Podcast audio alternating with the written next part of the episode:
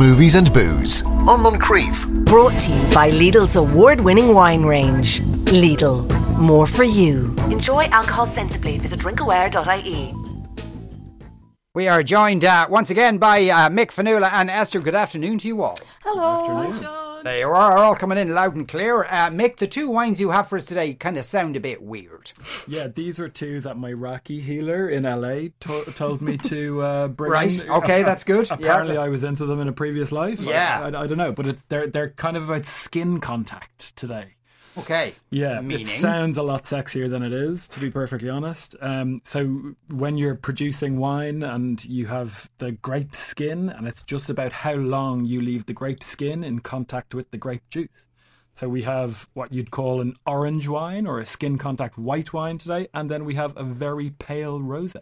Right. So one is Gut Oggau from Austria, and the other is Alegre Valgañón, which is from Rioja. And, is it all finely timed how long you leave the skin in contact with the with the juice? It, it, it's a it's a pretty precise art, yeah. Particularly say with the rosé when it when you know trends and fashion dictate a lot of what people actually buy. So at the moment, pale rosé is the trend. So if you leave it on the skins too long, you get a darker rosé.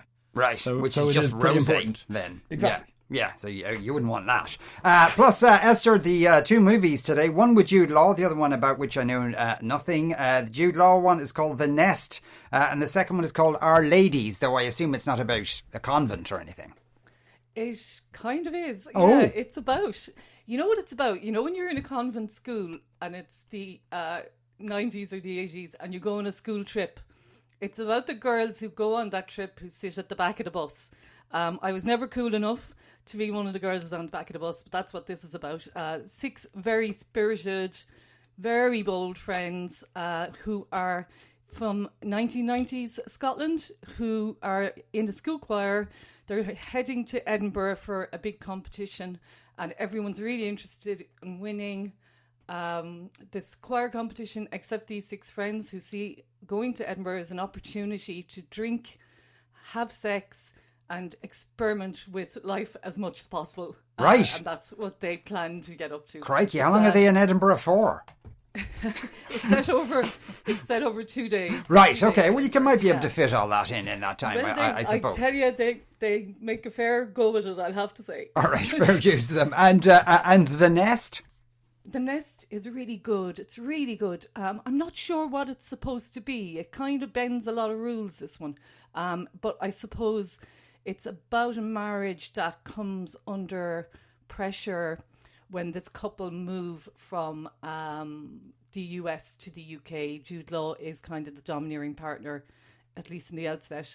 Um, and he wants to move back to his native England to take up kind of some business opportunities there, um, much to the dismay of his wife, who's played by Carrie Coon, who's not an actor I have seen much of before, but she's absolutely brilliant in this. There's a Bang of Blake Lively offer actually. Like even on screen while I was watching the film, I kind of found myself having to remind myself that it wasn't her. But Okay. she's absolutely fantastic in this, and it's what I really liked about it is it's a really intriguing film uh, because you get the sense early on that both points of view you're getting might be from unreliable storytellers.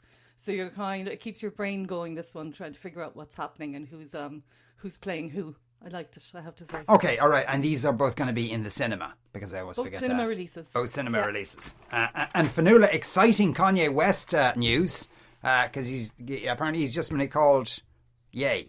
Yeah, but I prefer the idea of him pronouncing it as ye, just for the Oh, pure. I just thought because it was Kanye that he was just shortening it to Ye.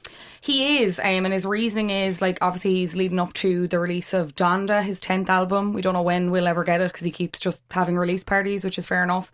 Um, in the legal filing, he cited personal reasons, but he basically said previously um, it's a word used throughout the Bible, and he wants it. He wants his name to now be a reflection of everyone rather than just himself, which I think is really generous.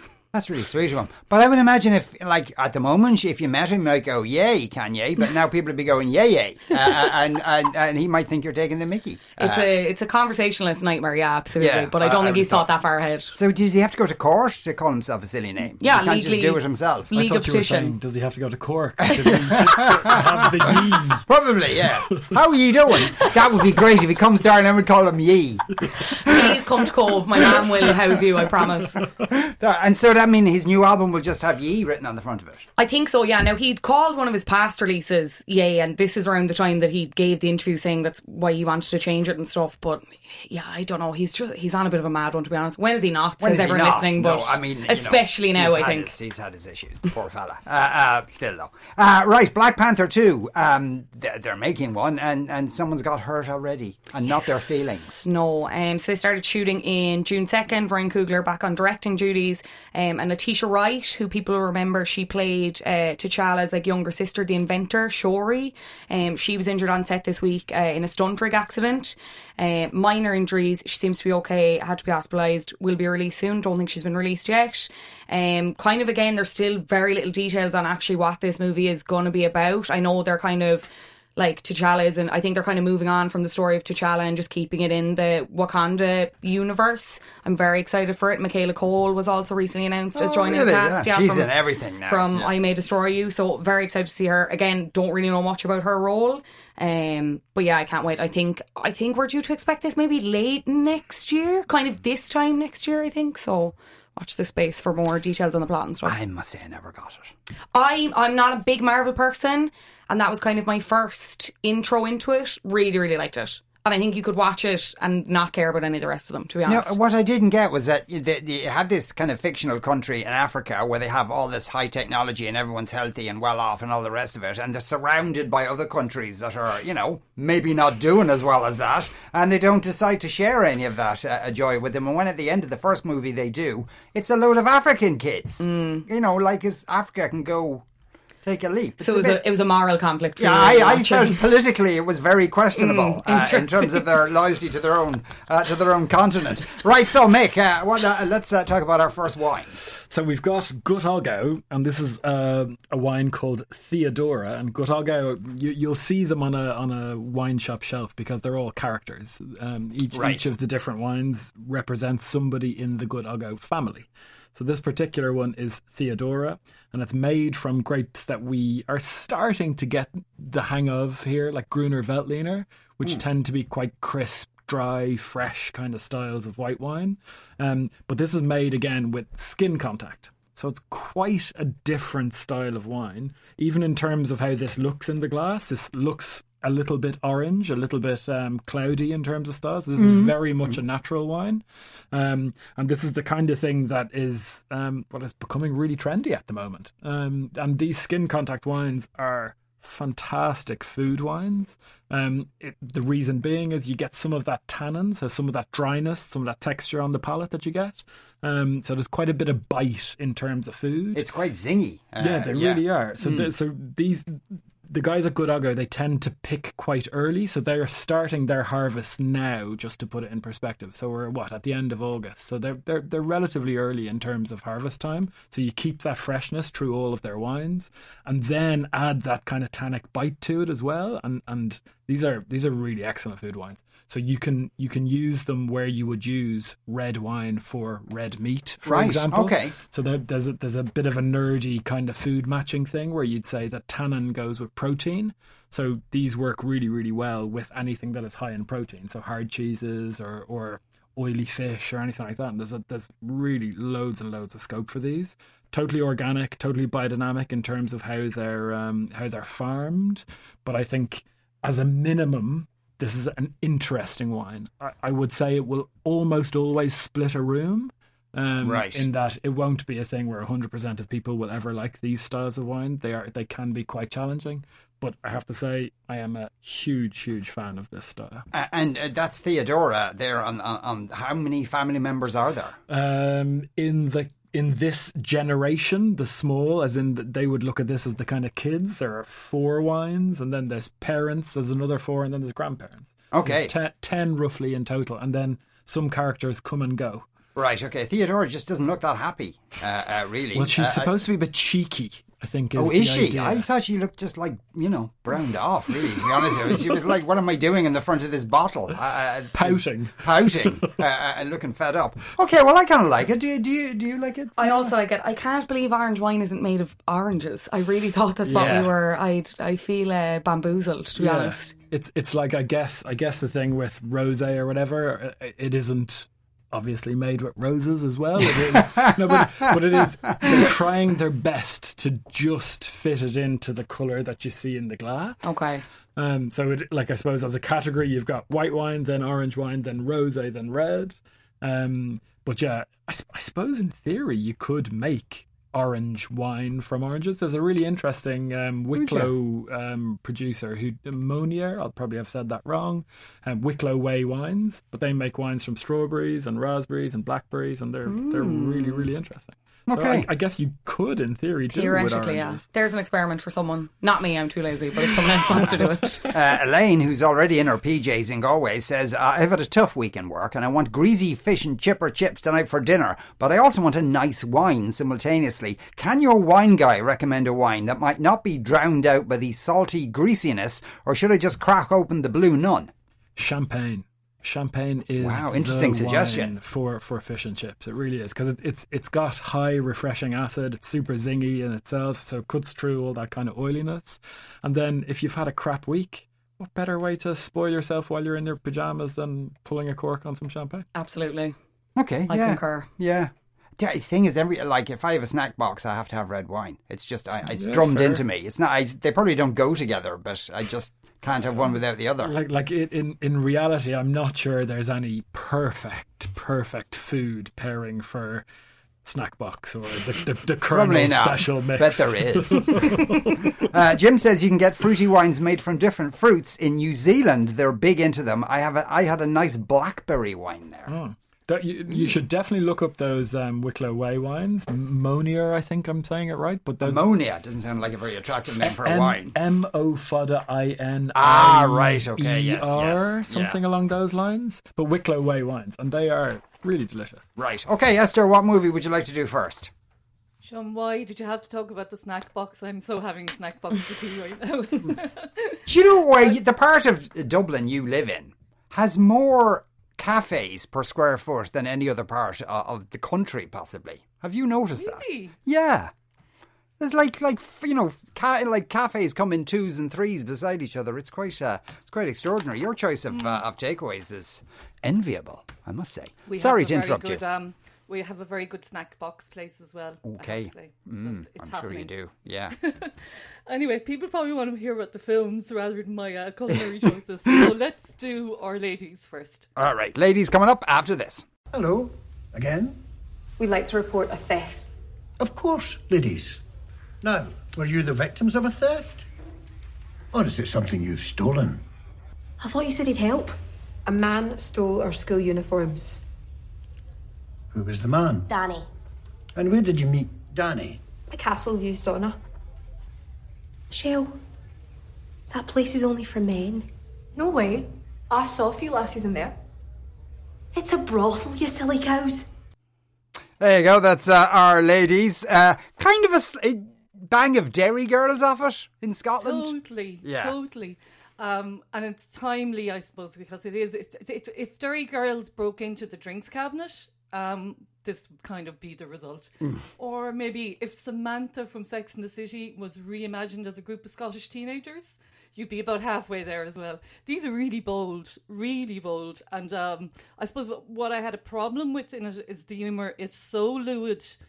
Um, and the Ledette team, uh, which of, is of the time, obviously the mid nineties, um, does feel uncomfortable at some stage, given the ages of the girls. So that I had to kind of get past a little.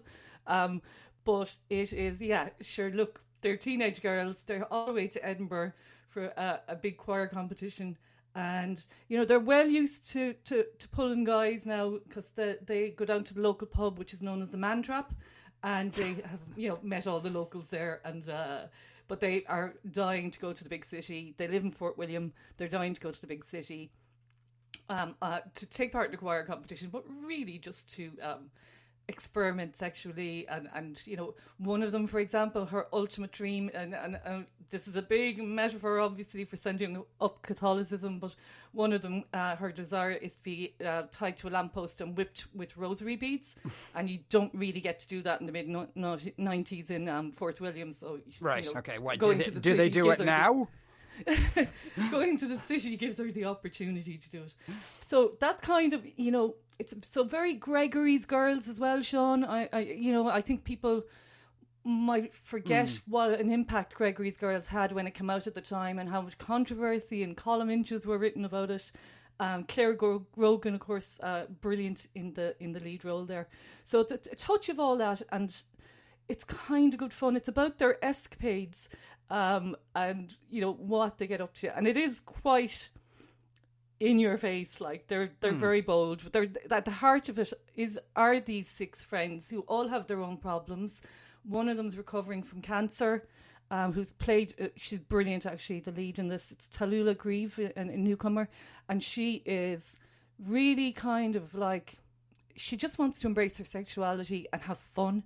Um, and they all have problems as well. There is a sexual coming of age for, for one of the girls, and they all kind of experience various levels of poverty in different ways. Um, so that's their plan. They play the guys though; they really play them. Um, and you know, the humor is it's almost toilet humor at one stage. You know, when I tell you that um, uh, a, a submarine that's full of seamen comes into the lock at one stage, you can only imagine how much fun they have with that. um, so it is, yeah, it's fun. That it's very sweet. It is um, tender. Then it takes a couple of turns. You get to know these girls and you become invested in them. Um, uh, but it never kind of shakes off its um, comedic roots either. Yeah. I suppose. Uh, best supporting nun is played by Kate Dickie. We we know who this woman is. We've all had one in our lives. She is really strict. Uh, she is. She thinks they're all angels. She's determined to keep them um, on on online during the trip. And sure, good luck with that, uh, sister. so it's it's lovely. It's a real uh, a tenderness that I, that I liked. You get very involved in them, in their stories, uh, and yeah, the the scene you heard there was uh, their their um, their school uniforms have been stolen, which is not good because they were supposed to be wearing them at all times. So the nuns are actually going, how do, how were they stolen if you were wearing them? So they have to make concoct a story around that.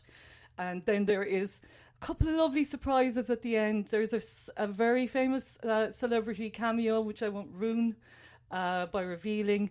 There is a rendition of a big country, uh, the a big country song in a big country, which is sung by a female vocalist as a kind of a soul song, which brings a whole new life to it, um, and, and and really embraces the s- subjects of the film, which is you know. Life's too short. Live large. Uh, you know, set, live life to your own terms, and all of that. It's very, very sweet. The Scottish humour is very prevalent in it as well, and uh, I really enjoyed this. It got it. My, I I don't know how I feel though about the fact that it's directed by a man and written by a man. I'm not sure how I feel about that. I, you know, I have to say that maybe it's time for um, women to be telling these stories. You know, well, indeed, with the theme but of- but is the story told convincingly? Yeah, yeah. But uh, it's you know it is a film about kind of very sexualized underage girls and the fact that there are male storytellers telling it. I think a female yeah. Gaze would have been different. Maybe you know Yeah. I'm not trying to be all PC about it. I'm just saying it would be would have been interesting. To be fair to those involved, this was originally a stage musical and it took years and years to adapt. Um, so it does feel dated and, un- and uneven in places, I think, with that lead humour because of that. I think they just about get away with it because it's a period film. Um, but yeah, I that's the sex stuff almost distracted from the power of the story for me a bit, Sean. It was just a bit too prevalent, a bit too lewd. Um, but otherwise, I really enjoyed it. The young cast are note perfect. They Okay. are so good in it. Okay, that's uh, that's our ladies then. Uh, uh, wor- worth checking out. Uh, a few uh, suggestions on snack boxes. The only drink pairing with a snack box, and the only pairing is Coca Cola. None of your full fat, none of your diet muck. Uh, somebody else says, I normally have the snack box after 45 pints. Uh, how can you even say snack box after 45 pints? Never even crossed my mind to have one with booze. Shows the state of your mind at that stage. Uh, interesting experiment. And uh, Paddy says, a snack box can book fast. Uh, is your only man. Obviously, that's if you're dining outside. Uh, does anyone make wine from bamboo? Bill wants to know. Yeah. That, uh, that, that sounds mad. It does sound That mad. does not sound nice. No, it doesn't sound because Bill wants to call it bamboos. Uh, which is what you call Ah, he's a genius. Very good. And uh, Harry uh, uh, wants to know: Are there any vegetable wines? I'm a hipster, so obviously I want to try to shoehorn some avocado or beetroot into every meal. Um, I, I can recommend you some wine that tastes a little bit like beetroot. Um, I, I've got a big stack of it that I need to get rid of. So Yeah. if you give me that man's number, I'll, That would be like Ribena with poutine in it, uh, from the sounds of it. Uh, and so uh, Hollywood not doing so, even though all these, you know, loads of Hollywood films have sort of Chinese money in them and all that kind of stuff, Hollywood still isn't doing that well in China. Yeah, the pandemic has really upscuttled things majorly for Hollywood. So uh, it came out this week that uh, the, their share in the China box office is down like to nine point five percent. Um, in the first eight months of 2021, you only had eight Hollywood titles like in the charts. Um, and that was kind of led by obviously the the Fast Nine, I think the ninth one in the Fast and the Furious franchise. They re-released Avatar, so that obviously charted. Um, but I think it's kind of a it's a combination of obviously COVID, like obviously they in China like the blackout periods and stuff, and like the censorship kind of means like all of the release schedules have been like massively delayed, so you're kind of losing the momentum of them.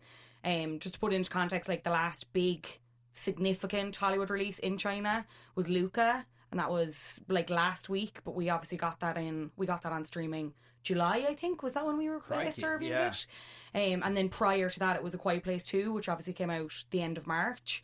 Um, and then you obviously have the issue of like the the simulcast release with some things going to streaming only streaming only and not cinemas some things going to both um so it's at a really big impact like if you consider kind of the things that did really well um overall uh, like the top two films at the global box office this year so far are Hi Mom, which is from China, that got 800, 800 squillion million, and Detective Chinatown 3, that got $686 million, and that came ahead of the Fast and Furious movie, uh, the most recent one, with $681 million.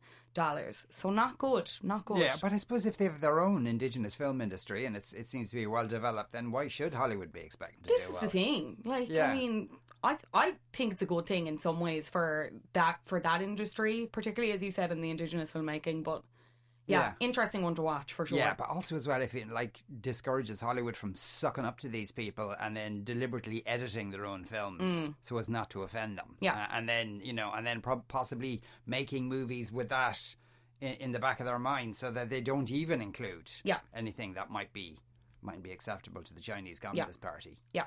None of the Marvel movies have come out since like any of the recent ones since like 2019. Like Black Widow has not come out there at all, Really? and probably won't. Yeah, Because of its critique of communism. yeah, I would imagine so. Yeah, That's probably what it is. Yeah, that's absolutely what it is. Right, uh, you are listening to the Moncrieff Show on News Talk. Uh, we do have a hashtag, by the way. I forgot to say it. But this is based on uh, what Simon was telling us earlier on in the week about the history of the toilet brush. Uh, the hashtag is bristly movies. Rash Hour uh, being one example of that. Uh, we're going to take a break. Uh, more movies and uh, more wine to talk about after this. 53106 is our text number that will cost you uh, 30 cents. You are listening to the Moncrieff Show on Newstalk. Fionnuala and Mick and Esther are still with us uh, for uh, movies and booze. Uh, Deirdre wants to know Can Mr. Wine Guy recommend a nice full bodied Bordeaux that might go with the venison I'm attempting to cook tonight? Whoa, you chose the wrong weather for that meal, but nonetheless. Yeah, yeah, but but still, it, it's always a nice treat to do to do some Bordeaux. Um, so with venison, probably better that you get something with a little bit of age rather than going for a particular producer. And for me personally, I would try to go with the left bank, which is mainly Cabernet Sauvignon. So if you can find something from Hope Medoc, Margaux, Pauillac, any of those guys, um, Saint Julien is is fantastic commune there as well, but they're mainly Cabernet Sauvignon wines, and any of those with a little bit of age. So this is one where you really need a trip to your local wine merchant, and it's it's just checking out what they have in stock. Hmm. But if When, can- when you say a little age, how how many years are we talking? so, like, I would say something from 2010 to 2015 in that kind of Okay. bracket is probably around the right price or around the right kind of age. It will possibly be pricey depending on what you're Mm, doing, but if you've had a good piece of venison, then you need to you need to like spend the money on the wine as well. Yeah. But like, you know, any of those famous names like Léoville Barton, Langoa Barton, one of my favorites, they're both San Julian. One of my favorites is Chateau Beychevelle, like really, really elegant wines. And with a little bit of time, you get some of that savouriness in the wine as well. Mm. And it does go really, really well with that kind of style of super savoury meat. a venison pie is delicious. It Can't really beat a venison pie. We're coming into that time of year. It's a Yeah. really exciting Yeah. time. Autumn for, for food is great. Uh, what's a good wine to go with popcorn? Uh, Oh, I Chardonnay. Chardonnay, okay. So oaky Chardonnay, and Mm. particularly I would say from the New World, so like Australia, Chile, and actually it, it's getting hard to get oaky Chardonnay because the, Oh. the trend is really away from it. The trend is really unoaked and kind of Chablis style. Um, but oaky Chardonnay, you can sometimes get this kind of popcorn thing in itself. But you know, people always say buttery Chardonnay. Yeah, It's your butter on your popcorn. exactly. Oh, yeah. yeah. Delicious. Fair, yeah. Yeah. You really perked up when you heard that popcorn wine combina- combination. love popcorn so Yes. much. And Probably you, one of my hobbies, like borderline. Like And do you drink wine with your popcorn? I wouldn't generally, but I will now. Yeah. I never thought Okay. of it. There you yeah, go. there you go. Uh, there's going to be a new interview with the Vampire series. Yeah, I don't know how I feel about this. Did you watch Game of Thrones? Yes, yeah. Do you remember Grey Worm? Yeah, in he Game of was Thrones? he was one of the more unfortunate characters. So many rotten things were done to him. Yeah. He was missing his Mickey, I think, towards halfway through it. He had a Yeah. terrible time. Yeah. Um, the guy who played him, so Jacob Anderson, he is going to play Louis in the interview with the Vampire series, which is coming to AMC and AMC Plus. This was the network that had like Breaking Bad and all, so I'm assuming we'll we'll get it somewhere over here after the fact. Um, we've Sam Reid who's playing Lestat. Is that how you pronounce that character's name? Okay, no, I can't remember. The- Yeah, anyway. but it was the, he was the Tom Cruise character. Yes, yeah. exactly that. Yeah. So that is going into production later this year for premiere in 2022. Eight episodes. Um, I'm sure fans will really enjoy it. I'm not sure I care enough to revisit that story. Maybe I'm just like of total reboot, remake fatigue at this point. But yeah, he is very good though. That actor, uh, Jacob Anderson. So I would kind of, I might tune in just to see him, but. I don't know. Yeah, but it is like literally, well, not literally flogging a dead horse, but really, you know, it was a movie, and and for to make a TV series out of it, I assume they're going to have to go farther further than the story arc of the book, anyway. Yeah, yeah, Uh, uh, especially if they want to do series, you know, seven, eight, and nine kind of thing. So yeah. Maybe it not could- flogging a dead horse, but flogging a blood sucking human half zombie person. yes, I don't know. exactly. Yeah, who's probably suffered enough uh, uh, uh, as things stand. So Mm. yeah, I don't know. God, why can't they just think up? You know, there's a kind of a thing like it has to be. They, you know, they used to be. It seemed my impression. It used to be kind of like they, when they'd pitch a movie, they'd say it's a bit like this movie and a bit like that movie, and they, then don't even have the the neck to do that now. It has to be. Well, it's just that movie. We're just making it. No, again. it's Yeah. straight for straight, like Yeah. reboot. It's very tiring. Yeah. It's Yeah. like, hey guys, we had success with this one. Yeah, so let's do it again because no one will tell the difference. Um, it's mad, really. And the fella who's the creator of this is called Perry Mason. Perry Mason. That's yeah, where indeed. irony goes to die. Uh, Perry Mason does interview with a with a vampire. Uh, I, I uh, have made and drank beetroot wine, uh, says Chris. Different taste, but decadent color wine. It would definitely be deep coloured. Yes, and, it and- would. And, I, and I, I would think that it's the kind of wine that might give you a fright later as well. So just be wary of that. Oh no, you mean a bottom fright? No, I mean, I mean, imagine if your pee was a bit pink coloured. You'd be terrified that you had a kidney problem. Okay, good point. Yes. So just be wary keep of that in this. mind. Pigment anyway, can come I'm- through. Plus, also you need to like beetroot. I imagine to enjoy beetroot. Yeah, are you really drinking it for the decadent colour? Like, surely it's No. the. No, I don't want soil tasting No. wine. You just wear coloured glasses and drink anything else uh, really than that. Anyway, let's move. I move on to our second wine of the day, Mick. So, so this is absolutely not a decadent coloured wine at all. This is the palest, palest red that you'll get. So it is. It is a rosé. It's from producers Alegre Valgañón, and that's Oscar Alegre and Eva Valgañón. And Oscar was um, an export manager for some really top, top uh, Rioja estates, including Remelluri, so quite, quite collectible Rioja. And he and his wife's family, who own the land, decided that they were going to do a project and the project was going to be really really traditional style rioja and and this is where this came about. These guys also do a white which is one of my absolute favorite wines of the last couple of years. I just think it's fantastic. And the person who was asking about fish and chips earlier white rioja is really really good with fish and Okay, chips as well. yeah. but this is this is a clarete or or a rosé style. And again this just means that there's a tiny tiny tiny amount of skin contact on the red grapes. So this is made with garnacha mainly and garnacha is um, is grenache the the main grape variety in Châteauneuf de Pape um, it is quite a pale coloured grape in itself, but if you just squeeze the grapes and then pull the juice aside after a couple of hours, you get a really, really light pigment in the wine, which is why this is so pale. And, and obviously people can't see this, but this is just a step up from white. But but technically, it's a red wine. It it's so all rosé in theory is red. It Yeah. comes from red grapes, Yeah. but they just don't spend a huge amount of time with the skin contact. So the the skin contact really is the thing that makes this style of wine, and and all rosé styles of wine. The only place, funnily enough, that I think in our heads we just presume that how you make rosé is you get a white wine and you chuck in a little bit of red. The only Yeah. place in the world that does that is Champagne, funnily enough. Huh. Yeah. What's a blush then? A blush is, is literally the same kind of thing. They they're just making it with a prettier name. Ah, right. But, but okay. blush tends to be, and, and again, this is this is a big generalization, but it tends to be a slightly sweeter style of rosé. So um, White Zinfandel from Blossom Hill and people like uh, Ernest and Julio Gallo, um, those guys made that blush style quite famous. But they would be like 30 grams, 40 grams residual sugar, so they're quite sweet. Now, what I mean by that, that's like seven or eight teaspoons of sugar in your bottle, Ah, roughly. That's cloying. So they Yeah. are they are quite sweet, but they are a hugely popular style, and Mm. and they're the kind of thing that us in the wine business would probably look at them as a bit of a gateway wine. Mm. I, I must say I like the second one better than the first one. Mm. Uh, uh, though it's kind of a bit weird that it's actually a red wine because it, you know, my brain is going white wine. Yeah. That looks a bit slightly red kind But, of but thing. we drink rosé like Yeah. like we white, yeah, we do white wines. absolutely, absolutely. What's uh, what's the price actually on the two wines? So, so the first one, the Gut Oggau, that's a natural wine, biodynamic. That's thirty-five euros, and you'll Mm-hmm. get that in somewhere like Frank's on Camden Street or Greenman in Terenure. Alegre Valgañón is twenty-five euros, and you'll get that in the Fumbally. Right. Okay. Now, uh, as you know, we've been uh, endeavouring to give away 25 grand to someone. Apparently, that's just happened. So let's listen to someone screaming. It's the competition giving you life changing cash. The 25k giveaway on News Talk. Here we go.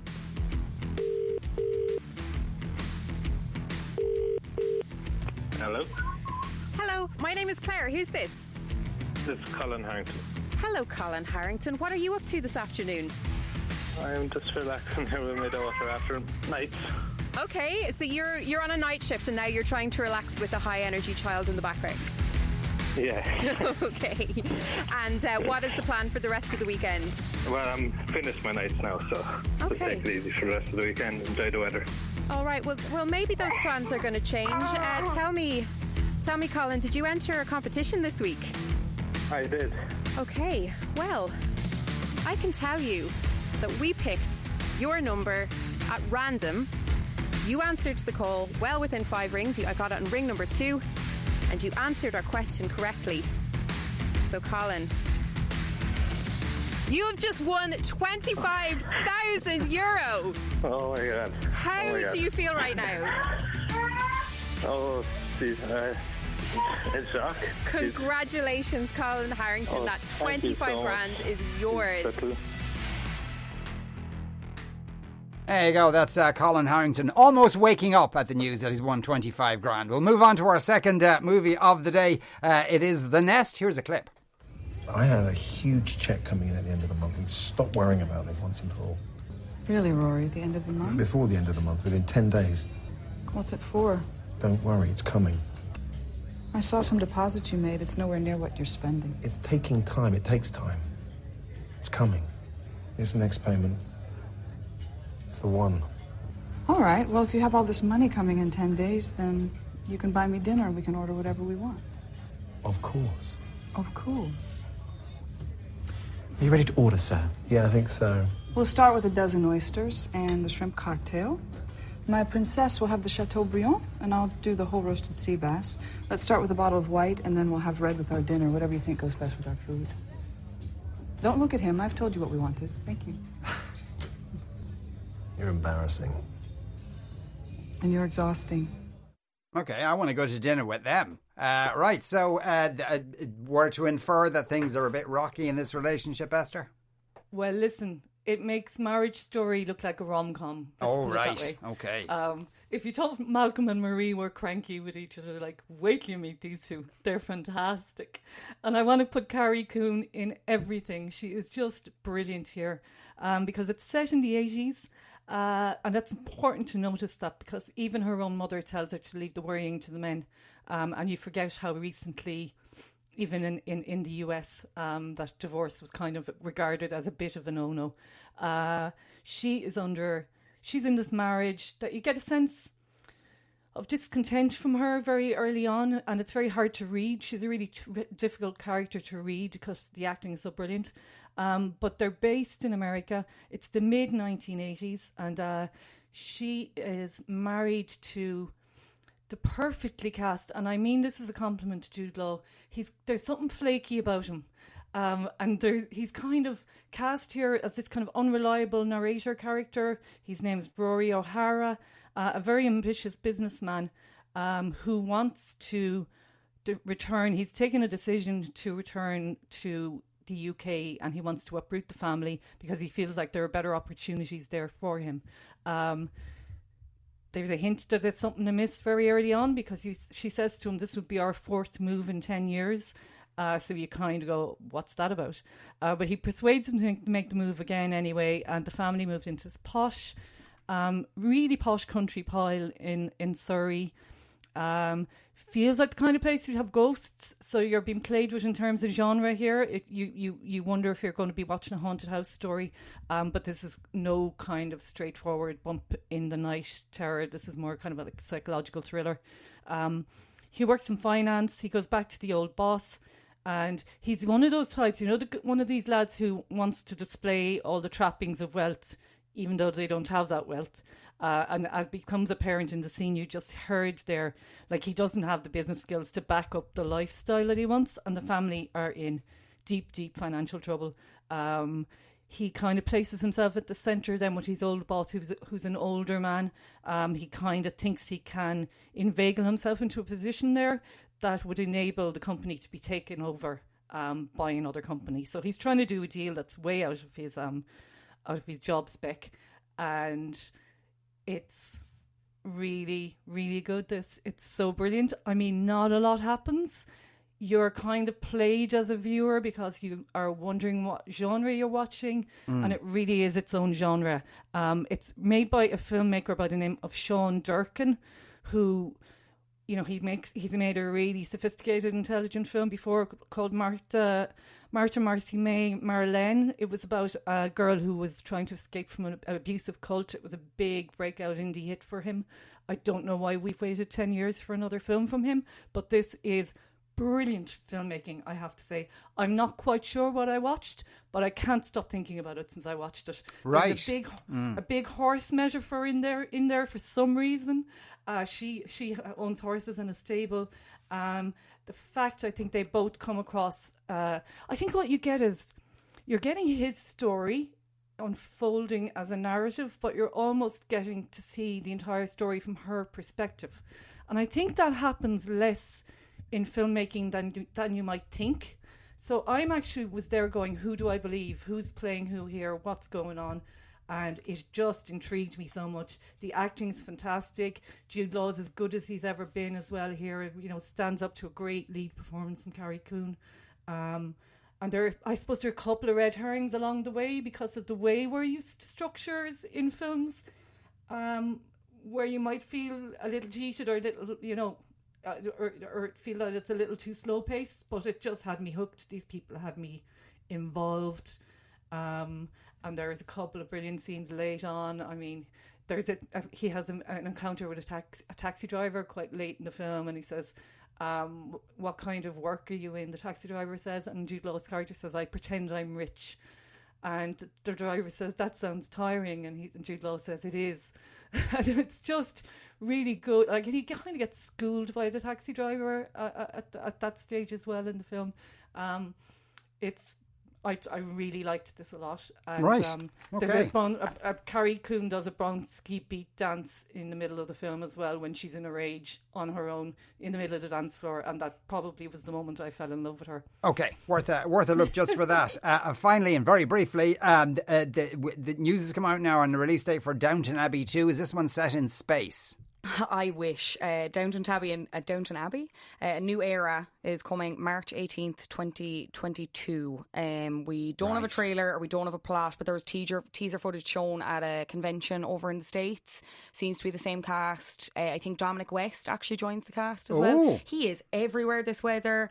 Um, D- Downton Abbey fans will be very happy. I personally don't care a huge amount. I right, don't know if uh, you do. I think Downton Tabby is the spin-off movie featuring the cat, uh, cats, who lives yes. there. Uh, that's it. Right, that's our lot uh, for today. Anton's up next on News Talk. Thanks, of course, to Fionnuala Mick uh, and Esther, our production team today. Uh, Aidan, uh, Michael Quilligan and Aidan McKelvey. Uh, the uh, hashtag, by the way, uh, just to remind you, is Bristly Movies. The curious case of Benjamin's ball bag. We'll talk to you on Monday at 2. See you then.